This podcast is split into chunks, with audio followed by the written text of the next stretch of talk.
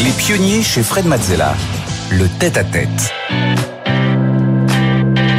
Bienvenue dans le tête-à-tête. Aujourd'hui, je reçois Mathieu Stéphanie. Bonjour Mathieu. Salut Fred. Salut. Alors, ta soif euh, de liberté t'a attiré vers l'entrepreneuriat. Ça va bientôt faire 20 ans tu crées des sociétés. On a l'impression que rien ne t'arrête. Tu es un entrepreneur euh, pluriel. Euh, tes activités vont du conseil aux entreprises à la création de boîtes via ton startup studio, sans oublier bien sûr la création euh, de contenu via tes deux podcasts Génération Do It Yourself et La Martingale. Tu as l'habitude d'explorer la vie d'athlète, d'entrepreneur, d'artiste. Eh bien aujourd'hui, on inverse les rôles. C'est moi qui vais poser les questions. Euh, alors, tu connais le principe de l'émission. Euh, on va reprendre les grandes étapes de ton parcours euh, comme support de réflexion avec des illustrations et des interventions de Stéphanie qui viendra nous présenter tout ça. On va s'en servir pour euh, explorer tes émotions, tes ressentis, tes apprentissages. On va essayer de se mettre à ta place, on va essayer de comprendre ton cerveau. Euh, de voir comment tu prends tes décisions et comment tu vis. Oui, rien que ça. Bon courage, j'ai du mal à comprendre moi-même, mais. Bah écoute, bah, voilà, on, on, va faire une session ensemble et au bout, on espère qu'on comprendra mieux tout ça. Euh, alors c'est parti. Tu as fait, euh, tu as commencé par un bachelor de commerce à l'IPAC Business School, puis tu as démarré ta carrière à Londres, chez Metro International. Euh, c'est un quotidien gratuit. En tant que Key Account Manager, qu'est-ce que tu as appris de ton expérience chez Metro International? Chez Metro, j'ai appris la vente, la vente hardcore. Tu vois, c'est vrai. C'était vraiment une école c'est un groupe suédois, Modern Times Group, qui est derrière.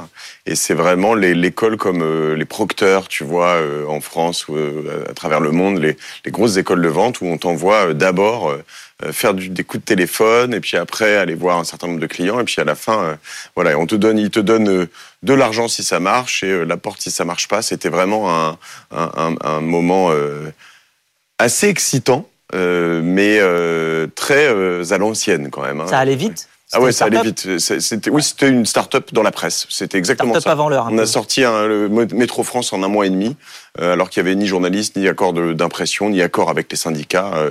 donc ouais, c'était euh, vraiment go fast, break things, tu vois. C'était l'idée. Hein. Alors, et comment tu as décidé ensuite de partir vers l'entrepreneuriat? Comment c'est passé? Écoute, j'ai eu la chance, le drame, je sais pas, d'avoir un euh, un boss, je pourrais dire des, des, des boss d'ailleurs, mais avec qui je m'entendais pas. Donc je me suis posé la question de nombreuses années après si c'était vraiment de leur faute ou voilà ou, de la pas de leur faute finalement. Exactement. Donc je crois que je n'étais peut-être pas contrôlable et puis j'avais des idées quoi. J'avais beaucoup d'idées. Je je, tu sais, je butais sur ce truc, je trépignais, j'arrivais pas à me. Et puis à un moment, je me suis dit, ok, là, c'est celle de trop. Là, un jour, on s'est, on s'est mis sur la gueule euh, un matin. Euh, euh, il est allé un peu trop loin. Euh, ma, la RH avec qui on bossait m'a dit écoute, euh, rentre chez toi. Là, je crois qu'il est allé un peu trop loin. elle m'a dit je crois qu'il faut qu'on trouve un, un deal. C'était un peu soit lui, soit moi. Moi, j'ai dit c'est bon, je, je, peux partir. Je suis très content. Et puis, et puis, je suis rentré en France et j'ai monté ma boîte.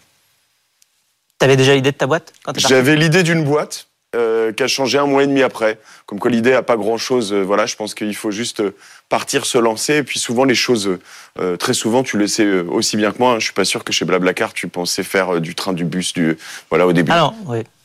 Pensez avancer, on voilà. savait pas comment. Exactement. Donc, tu vois, je pense que l'idée, c'est vraiment de se dire, on, on, fait les choses, et puis après, l'ambition et, et le, tout, tout, le reste se, se vient en, en, mouvement, quoi, en bougeant. Alors cette boîte justement que tu crées, c'est Citizen Side ou bien euh, Scoop Live, je crois au début, ça s'appelait en 2005. ah ouais, j'ai fait deux trois recherches. Euh, alors ça faisait quoi? Et comment t'es venue l'idée? Écoute, on a on a vu alors euh, lors des attentats de Londres, en l'occurrence, un, un, événement assez tragique. Euh, moi, je suis passé, j'habitais euh, près de Liverpool Street Station, qui a été une, une des stations de métro qui a été attaquée. On, on, a vu que les seules images qui étaient disponibles étaient des images d'amateurs. À l'époque, vraiment des espèces de petits timbres postaux tout petits qui venaient de téléphones portables. Je crois que c'était Nokia qui faisait ça à l'origine.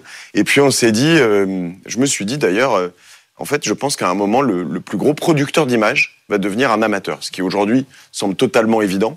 Euh, mais à l'époque, je voyais des fonds d'investissement qui me disaient euh, non mais euh, je crois que tu as fumé, euh, il y aura toujours plus de journalistes, etc. Le, l'appareil le, photo sur le téléphone, c'est c'est juste une mode, mais ça, ça marchera jamais, quoi. Et puis, bah, nous, on a, persévéré, on s'est dit, puis on s'est mis à recevoir des photos, des vidéos, à en vendre à la presse, aux médias. On a levé de l'argent. On a eu l'agence France Presse qui est devenue actionnaire.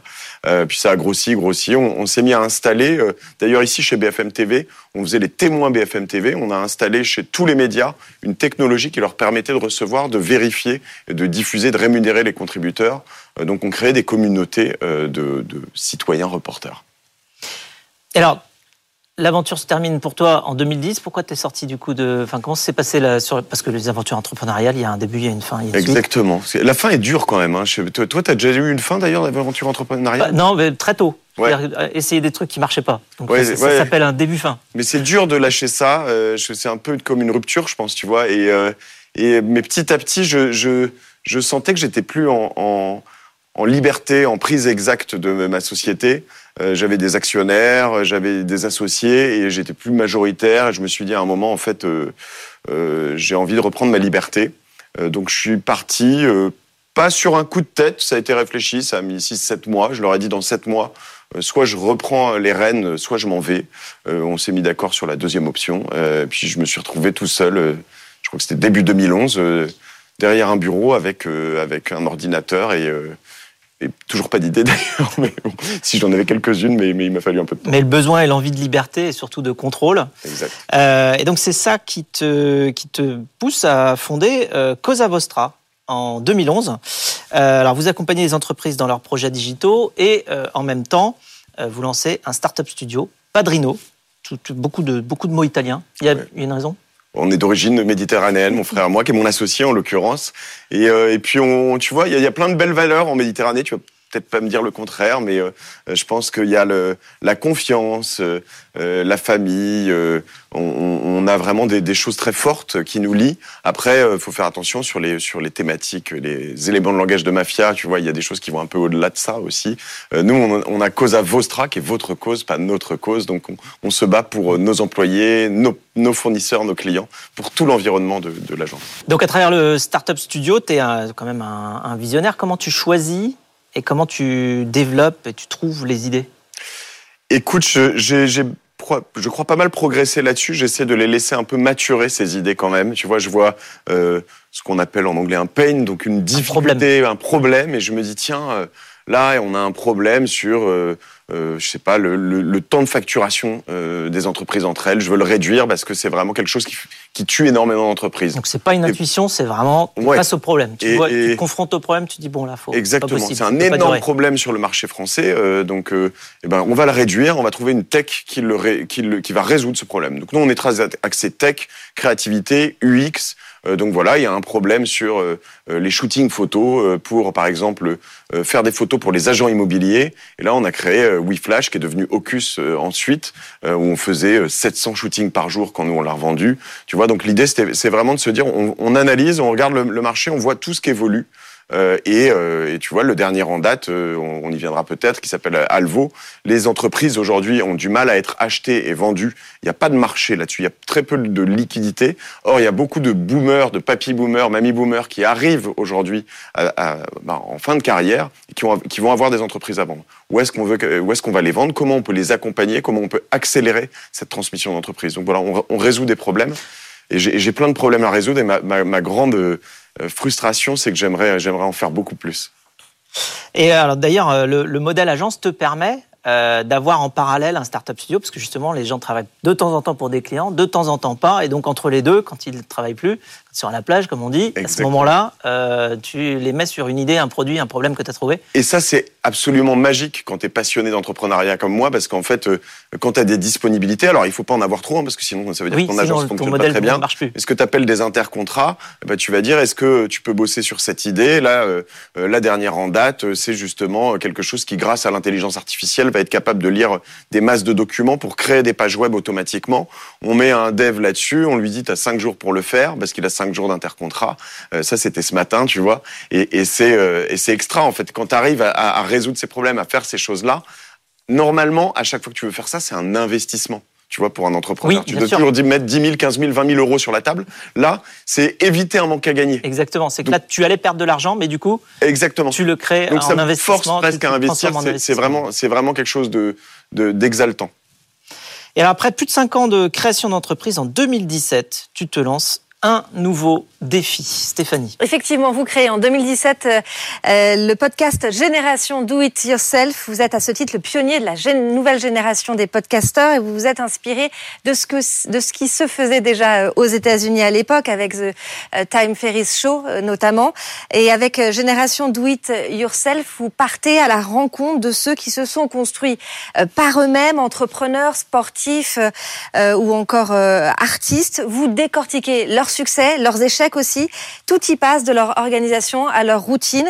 Vous donnez aussi les, outils de cette réussite et vous donnez des, conseils. Et à ce jour, vous avez interviewé 328 euh, personnalités. Le podcast Totalite totalise 700 000 écoutes par mois. Oui, j'ai même bon espoir que ce mois-ci, on dépasse les 800 000.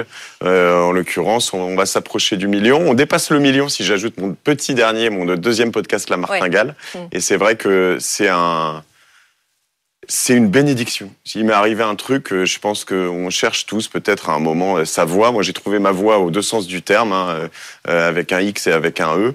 Et, et, et ce, ce, podcast est quelque chose que je, je, je, je n'envisage pas d'arrêter, je pense, ou quoi que ce soit. C'est vraiment beaucoup plus qu'un business. C'est un, c'est une passion. Quoi. C'est quelque chose où j'ai la chance de passer du temps avec Mike Horn. On a vu Aurélie Saada juste avant euh, sur l'écran derrière vous.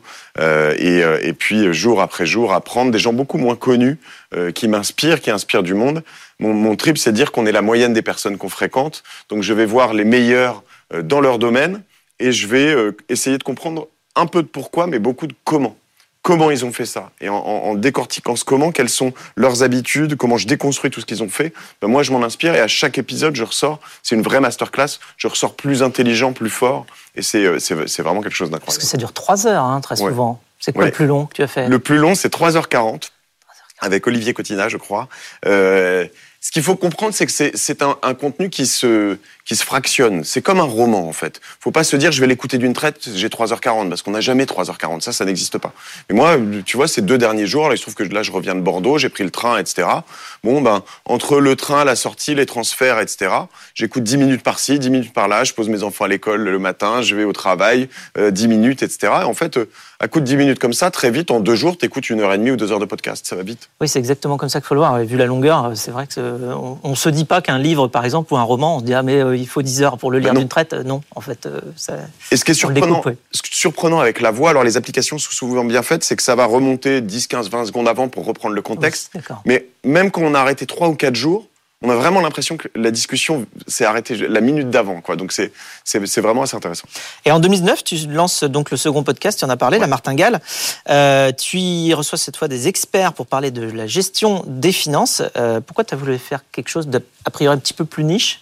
Il y avait quelque chose à faire C'était quoi le problème? Alors, il y a, ouais, c'est ça. Il y avait un problème. Il y avait, un, raison. Il y avait un problème. J'ai voulu résoudre ce problème. Alors, il y a deux choses. Moi, j'avais un problème personnel, c'est que j'y connaissais rien aux finances perso. Alors, tu t'es dit, je vais faire ce podcast comme ça, je vais apprendre. Exactement. Et donc, ça, je pense que ça, ça, ça marche pour beaucoup. C'est-à-dire euh, avoir un podcast. Euh, D'ailleurs, même s'il fait très peu d'audience et puis aller voir des spécialistes, les gens souvent sont assez contents de venir sur un podcast. Donc, tu vas aller voir des experts sur euh, les SCPI, moi je savais pas ce que c'était qu'une SCPI. Euh, les cryptos, j'en avais fait un tout petit peu, mais honnêtement, j'étais quand même un peu à l'ouest. Euh, et puis petit à petit, tu vas aller chercher l'immobilier, l'immobilier fractionné, la tokenisation, des trucs très très très très niches, les montres, les voitures, pourquoi pas, etc. Comment tu peux rentrer dans tout ça avec des experts, des experts? Et en fait, le problème qu'il y avait à l'époque, il y avait un peu déjà ces choses qui étaient couvertes, mais ça s'adressait pas à nous, ça s'adressait pas à toi, à tous les gens qui nous écoutent, je pense. C'était vraiment axé aux, personnes, euh, je dirais, euh, la, persona, comme on dit dans le marketing, était euh, un homme blanc, vieux, riche, plutôt. Ça passait par des magazines un peu ça, poussiéreux. C'est quoi les titres des magazines? Je, je, Ouais, je sais pas. Je n'ai pas, je, pas, envie de les, les, Non, non, mais voilà, ils, le, ils, le, sauront en tout cas, mais ils s'adressaient pas à nous. Moi, je veux pouvoir parler en disant tu, en, en, potentiellement en rigolant. J'ai fait un épisode récemment avec un notaire, mais qui, enfin, avec qui on s'est bien marré en l'occurrence, contre toute attente. Et, et voilà, et donc on mais en revanche, je suis très transparent. Je veux déconstruire aussi. C'est vraiment mon trip aussi dans la martingale. Par exemple, toutes les commissions parce que dans les produits financiers, il y a des commissions dans tous les sens, à tous les étages. Tu as la personne qui les crée, la personne qui les distribue à plein de personnes, euh, les conseillers en gestion de patrimoine ou alors euh, les banquiers, etc. Et de temps en temps, tu as cinq niveaux de commission. Et tu arrives à la fin, Oui. tu as, t'as une- un produit qui va faire 10% et toi, tu vas en prendre deux.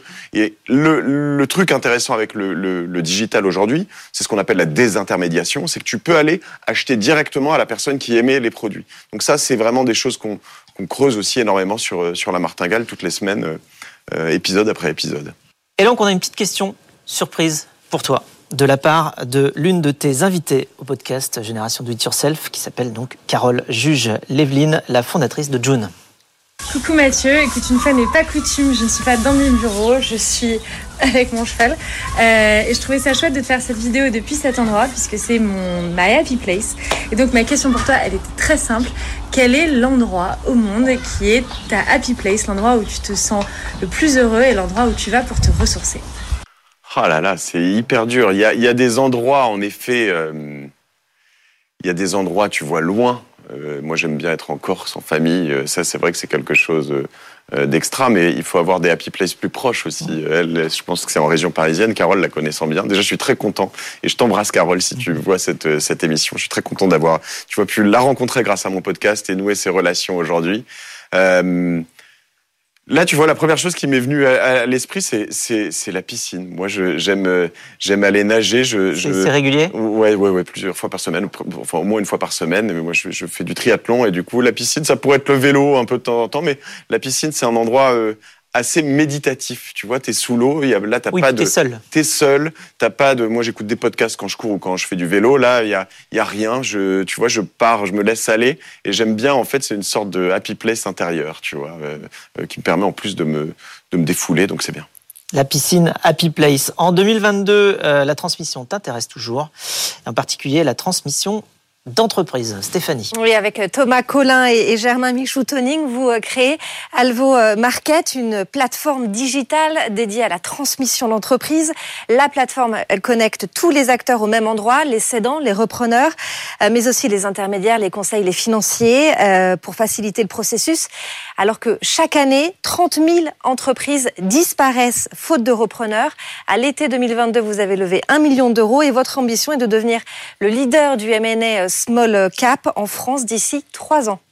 Bah, Vous l'avez dit, Stéphanie, 30 000 qui disparaissent sur euh, entre 60 et 70 000 à vendre, c'est fou en fait. C'est énorme. C'est énorme. Ouais. Et, et- et ça, ça peut pas continuer. Ça peut pas continuer parce que, en fait, il y a, il y, a, il y a des emplois, il y a, il y a de la valeur, il y a des gens qui ont travaillé toute leur vie pour ça.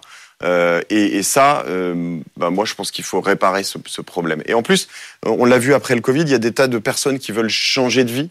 Et je pense qu'on est en train un peu euh, de, de, de revoir ce modèle. Il y, a un, il y a un côté finalement, euh, on est assez proche du recyclage hein, là-dedans, mais de se dire, OK, on n'a pas à créer toujours des nouvelles entreprises. Il y en a qui existent, qui sont là, euh, qui sont à reprendre, et potentiellement, euh, ce qu'on appelle le zero to one, la création, c'est quelque chose de très pénible pour beaucoup de personnes. Moi, je, je suis à fond là-dedans. Euh, J'aime bien cette, cette période de cré- de, de l'entreprise, mais en revanche, c'est pas là où on crée le plus de valeur. Si on fait de 0 à 1 million, on crée moins de valeur que si on l'emmène de 1 à 5. Il y a, il y a- le ratio est très très différent. Et donc beaucoup de gens s'en rendent compte, beaucoup de gens qui ont 30, 35, 40, qui ont une expérience importante en entreprise, qui sont pas entrepreneurs, se disent mais peut-être que je pourrais m'épargner euh, ces 2, 3, 4 ans pour faire un million et passer en 2, 3, 4 ans à 5, à 10, à 20. Euh, et ça, c'est ce qu'on essaye de, de, de, de- changer aujourd'hui euh, dans C'est un petit peu à contre-courant. Enfin, ce que tu mets en avant, ça s'appelle peut-être le, le- enfin, ce que tu appelles le reprenariat. Tout à fait. Donc, c'est de la, reprise et de l'entrepreneuriat en même temps. Et c'est un petit peu à contre-courant, justement, de tout ce qu'on entend sur les startups où il faut aller vite, euh, se surfinancer, passer de, rien à quelque chose, euh, voire à très grand. Là, tu dis, il y a déjà plein de choses qui existent et on va les passer en plus grand. C'est possible. Alors, pourquoi est-ce que, justement, cette transmission-là, aujourd'hui, on en parlait, 30 000 sur 70 000 qui ne sont pas reprises, c'est quand même un drame. Euh, pourquoi est-ce que ça ne se fait pas et qu'est-ce que vous apportez comme valeur ajoutée pour que ça puisse euh, arriver? Alors il y a plein de raisons, mais la principale, c'est que ce qu'on appelle le M&A, la fusion-acquisition, la transmission d'entreprise, c'est quelque chose qui se fait traditionnellement pas mal sous le manteau. C'est-à-dire que tu vas avoir euh, des personnes, tu veux pas que ton entreprise soit trop affichée à vendre, etc. Alors nous, on peut anonymiser un certain nombre d'annonces, mais l'idée, c'est que on, on fait pas de publicité pour les entreprises à vendre. Il n'y a pas de place de marché. Donc, en fait, il y en a plein, ils essayent, ils regardent, euh, ils vont chercher dans leur entourage proche et puis ils trouvent pas. Oui, puis il y a ça, puis il n'y a pas non plus de description de produit, entre guillemets. C'est-à-dire que enfin, euh, chaque société est vraiment très différente, a ses propres méthodes de fonctionnement, ses propres métriques, ses propres caractéristiques, son, histoire. Donc en fait, c'est pas du tout standardisé. Exactement. Alors, comment tu fais pour justement faire en sorte qu'on, quand on voit une entreprise, eh bien, on sait ce qu'il y a dedans? Alors on a on a deux grandes choses, hein. la marketplace, j'en parlais tout de suite, donc les mettre en avant. Et après pour créer l'annonce aujourd'hui, il y a tous les processus de due diligence, de euh, recherche d'informations sur les chiffres, les marchés, euh, la concurrence, etc., etc. Et ça aujourd'hui, on a quelque chose d'extraordinaire qui s'est passé depuis 6-8 euh, mois. C'est les LLM, c'est ChatGPT 4 désormais qui évolue, etc., qui nous permettent de faire un travail mais phénoménal à moindre coût. Parce que qu'est-ce qui se passe dans ce marché euh, L'autre effet euh, ciseau qui est très important, c'est que les intermédiaires, ils s'intéressent pas aux entreprises qui valent moins de 10 voire 15 millions d'euros. Pourquoi? Parce que le travail est le même pour une entreprise, pour vendre une entreprise à 10 ou 15 millions qu'une entreprise à 50 ou 100 millions. Donc, pour une commission qui n'est pas la même, finalement, autant aller plus haut. Nous, on s'intéresse au bas de marché, donc de 50 euh, 000 euros de valorisation à 15 millions pour aller un peu plus éventuellement de temps en temps. Mais voilà, et là-dessus, on automatise énormément de choses. Donc tu nous envoies par exemple euh, trois comptes de résultats, trois bilans, trois liasses fiscales, et nous, on est capable de créer une page web avec les analyses, les courbes, le nombre d'employés, etc. On peut même tirer les traits pour se dire, voilà où on pense qu'elle pourrait aller. On peut faire des études de marché concurrentiel euh, euh, très, euh, très poussées aussi. donc ça, quand on a l'info, quand on a les données en amont, qu'on peut les brancher sur, sur des outils d'intelligence artificielle, on peut aller très loin. Et en plus, on ajoute une petite couche d'intermédiation par des intermédiaires consultants, partenaires à qui on peut donner tout ça. Donc on, on invite, nous, aujourd'hui, tous les comptables, euh, tous les euh, petites boutiques, toutes les petites boutiques M&A qui pourront pas développer elles-mêmes euh, leurs propres outils de fusion-acquisition, leurs propres outils d'intelligence artificielle, à venir sur Alvo pour proposer des entreprises à vendre. Parce que dans ce marché, il y a plus d'acheteurs que de vendeurs. Et nous, ce qui nous intéresse aujourd'hui, c'est de trouver de l'offre. On a près de 300 entreprises à vendre aujourd'hui. et on aimerait monter à 3000, 6000, pourquoi pas les 30 000, qui ne trouvent, qui trouvent pas leur preneur en tout cas. Euh, je vais finir par une, euh, petite question euh, un peu miroir, version dans la peau de John Malkovich. si tu t'interrogeais toi-même en podcast, quelle question tu voudrais te poser? Je, je, crois que je me, je me, je me poserais la question de, de, de pourquoi. C'est pas trop ce que je demande. Pourquoi tu cours? Pourquoi tu avances Pourquoi tu fais tout ça? C'est pas celle que je pose à mes à mes invités généralement. C'est celle qu'il faut te poser. eh bien alors voilà. Pourquoi court Mathieu Stéphanie? Euh, bon, c'est peut-être celle que j'aurais pas aimé me poser en l'occurrence plutôt que celle que je me poserais. c'est trop tard. Euh, ouais, c'est trop tard. Euh, je crois que je me rends compte euh, en, en, avançant, je l'ai commencé finalement assez tard ce podcast. Hein, J'avais 37 ans, c'était pas un truc de 20 ans. Enfin voilà, que que, que la vie va va vite, que on a on a pas tant de temps que ça, que la vie professionnelle, elle va vite, quoi. Tu vois, toi et moi, on est à potentiellement la moitié de notre vie professionnelle, plus ou moins. C'est, enfin, c'est fou. Et que, ben, moi, je veux, je veux, je veux pas avoir de regrets. Je veux pas me retourner euh, sur mon lit de mort et me dire, euh, t'aurais dû faire ça, t'aurais dû faire ça. Donc à chaque fois que je me dis, tu devrais peut-être faire ça, bah je le fais. Tu vois. Donc euh, c'est peut-être, c'est pas si c'est un pourquoi suffisant, mais ça m'amuse et moi j'ai envie de m'amuser. Euh, il y a des moments, ça te donne du stress parce que tu as des choses, des gens, des challenges, des défis. Mais, mais je crois que j'ai appris avec mes invités, en particulier euh, euh, dans le sport notamment, que dans ces défis, dans ces challenges, quand tu perds 2-0 à la mi-temps, eh ben, eh ben, il faut savourer et se dire, OK, c'est là où on est dans le dur, on va se battre et il faut apprécier ces moments-là. Tu vois, j'ai eu, eu la chance de recevoir Olivier Goua, que tu connais probablement, qui a annoncé sa, sa maladie de Charcot sur Génération du Self. Et quand tu vois le parcours de, de ce type extraordinaire, euh, tu te dis, OK, enfin, on a le choix, j'allais dire, on n'a pas le choix d'être heureux. Si on a le choix d'être heureux, mais c'est toi, c'est toi qui choisis, tu vois. Et, et, et qu'on peut te dire, ouais, mais moi, tu sais pas ce qui m'est arrivé. Ben, lui, je sais ce qui lui est arrivé, et je vois comment il vit, et je le vois, je le fréquente. Hein. Et ben voilà, tu vois, euh, pourquoi je fais tout ça, c'est que moi, je veux être heureux, je veux avancer, et je veux pas avoir de regrets. Avancer, faire ses envies, ne pas avoir de regrets, ce sera le mot de la fin. Merci beaucoup, Mathieu. Merci, Frédéric. Merci beaucoup.